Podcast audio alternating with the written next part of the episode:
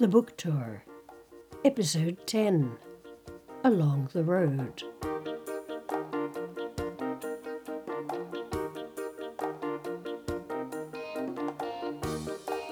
The bus is crowded, and the driver is a mean, bitter man of biting humour and short temper. At the first stop, I notice he buys a book on handguns.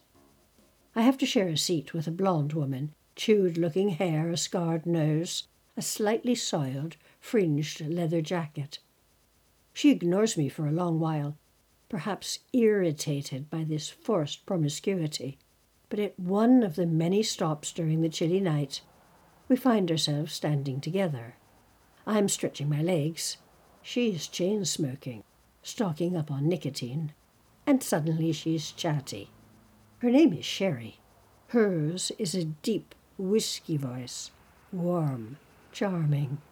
She's on her way back to Arizona, where she once lived, to get her son out of jail. He was arrested along with my ex boyfriend. He's less than a year older than my son. They were both caught manufacturing and selling speed. The police went into the house, took away all the furniture, every single thing, because they claimed it was all bought with the proceeds of drug money. But that's not true. It all belonged to me, and I want it back. The only things they didn't get is my collection of knives and my jewelry. I left those at a friend's house, and I sent her money to ship it all back to me, but she never did, so now I have to check that out too. I'll be giving that son of mine a piece of my mind, she says once we're back on the bus. She wants to sound stern, but her eyes express pure maternal adoration. Believe me, when I get through with him, he'll never do that again. Right now they're keeping him in the county jail, not in prison, but there are fourteen people in a cell for six, and he was beaten up so badly by some Mexicans his hand was broken in two places. But you know what? He probably asked for it. He has a big mouth. Yes, of course, she knew they were selling drugs. That's why she left. My ex boyfriend, he'll get at least ten years. She doesn't seem to consider that her son might not fare any better even after adding, as though it's an afterthought, that the two of them were also making bombs. The ex worked in a mine and had access to materials. Neither shocked nor condemning, perhaps she's even proud of them. I've led a pretty wild life, but what I'm going to do now is put that son of mine on a bus and ship him to my ex husband. He's already raising my younger son. There are obviously important details missing in this narrative. In her own way, she is a good storyteller, and she certainly has charm. Sherry has travelled all over Montana and enjoys sharing the bits of information she's picked up along the way. Not surprisingly, most of it is pretty grim. She tells me about the Unabomber, Theodore John Kaczynski, responsible for 16 mail bombs that killed three people and injured 23 before being denounced by his brother. A brilliant mathematician opposed to modern technology, Kaczynski tried to get his academic essays published. But when they were rejected by two universities, he manufactured and delivered his first mail bomb. His victims were professors, the owner of a computer store, an advertising executive, airline company employees, and any other person he considered responsible for the wrongs of the industrial complex. As we pass Butte, Sherry mentions the Berkeley Pit, a former open pit copper mine now filled with more than 40 billion gallons of acidic water, heavy metals, and toxic chemicals that include copper, iron, arsenic, cadmium, zinc, and sulfuric acid. She laughs. The pit is now one of the only places in the world where you can go and pay to see toxic waste. One mile long by half a mile wide, over 1,780 feet deep, in aerial photos, it is a huge black splotch. My present boyfriend told me all about it. He works 12 hours a day as a mine mechanic, so he knows. 12 hours? Something like that is impossible in Europe these days. Sure, 12 hours a day is a lot, but many people work more.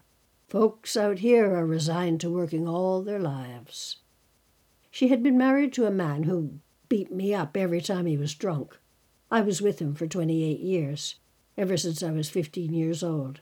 Sure, I kept dreaming about leaving, but dreaming about it is easier than actually doing it. Everyone around us knew what was going on, but no one helped, and anyway, I lied about everything. What else could I do? I was shit scared. Besides, beatings are all I'd ever known. But that isn't the real reason I finally left. It was because I worked as a waitress for over 20 years, but my husband never worked at all. When I finally did leave him, he held a gun on me in the middle of town while the police tried to talk him out of killing me. I had to get a restraining order on him. Now he's fine, though. He's living in Seattle and doing a great job of raising our 16 year old. I sent the kid up there when I went off with the ex boyfriend the guy who just got busted. But you know what? I've heard stories worse than mine. A couple of months ago, I was on a bus where there was a woman of around 18 with three kids. She'd just gotten out of the hospital and was too weak to carry the two babies, so I did it for her. Her husband had stabbed her 16 times, and she survived. Now she was on the run and terrified. The police hadn't found her husband, he was still on the loose, and on TV, there was a woman who was shot by her husband. When I hear stories like that, I think about how easy my own life has been. These days, I buy antique china in garage sales and sell it on eBay. I do well, make good money, and my new boyfriend is really good to me. I'm not madly in love with him, but he's the one who forked out the money for this trip to Arizona. People are starting to look strange in this part of the world. There are cowboy hats galore and crazy eyes, staring fatties with Mr. Clean looks and sneers, doubtful, muttering characters with greasy long hair and knit caps. Sherry is getting twitchy too. I could do with a tequila. What I like is hanging around bars. I notice her hands are trembling. Of course, drinking is strictly forbidden on Greyhound buses. If a driver catches a whiff of alcohol, you are not allowed to continue on. But Sherry knows how to get around people. And our next driver is an easy man with a twinkle in his eye. During a one hour layover, Sherry actually manages to convince him to drive us over to a nearby bar and restaurant where he's planning to have dinner. Okay, I'll take you with me, but you'll have one drink, that's it. Sherry nods gratefully and once we are seated in the noisy, crowded dining space where smells are tempting, Sherry gulps down her drink as though it were water. I'll be retiring in six years, the driver tells us. I know exactly what I'm going to do, too. My family came over from Prussia back in 1910. They took a train to Dakota and built themselves a house of stone, straw, and mud, right out there on the prairie. It's a historic building, and it's still standing today.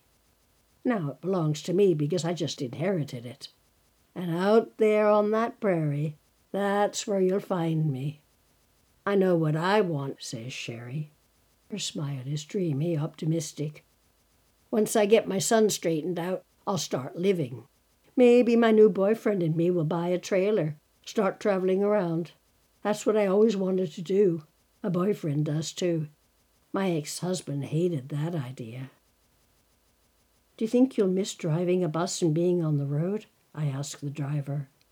Might. You meet some odd people, some good ones too, and you sure see some pretty strange things. Such as? Well, once there was a couple having sex right there on the back seat of the bus. What did you do? What did I do? Hell, I watched them in the mirror. I had a great time, and I didn't even have to pay a quarter.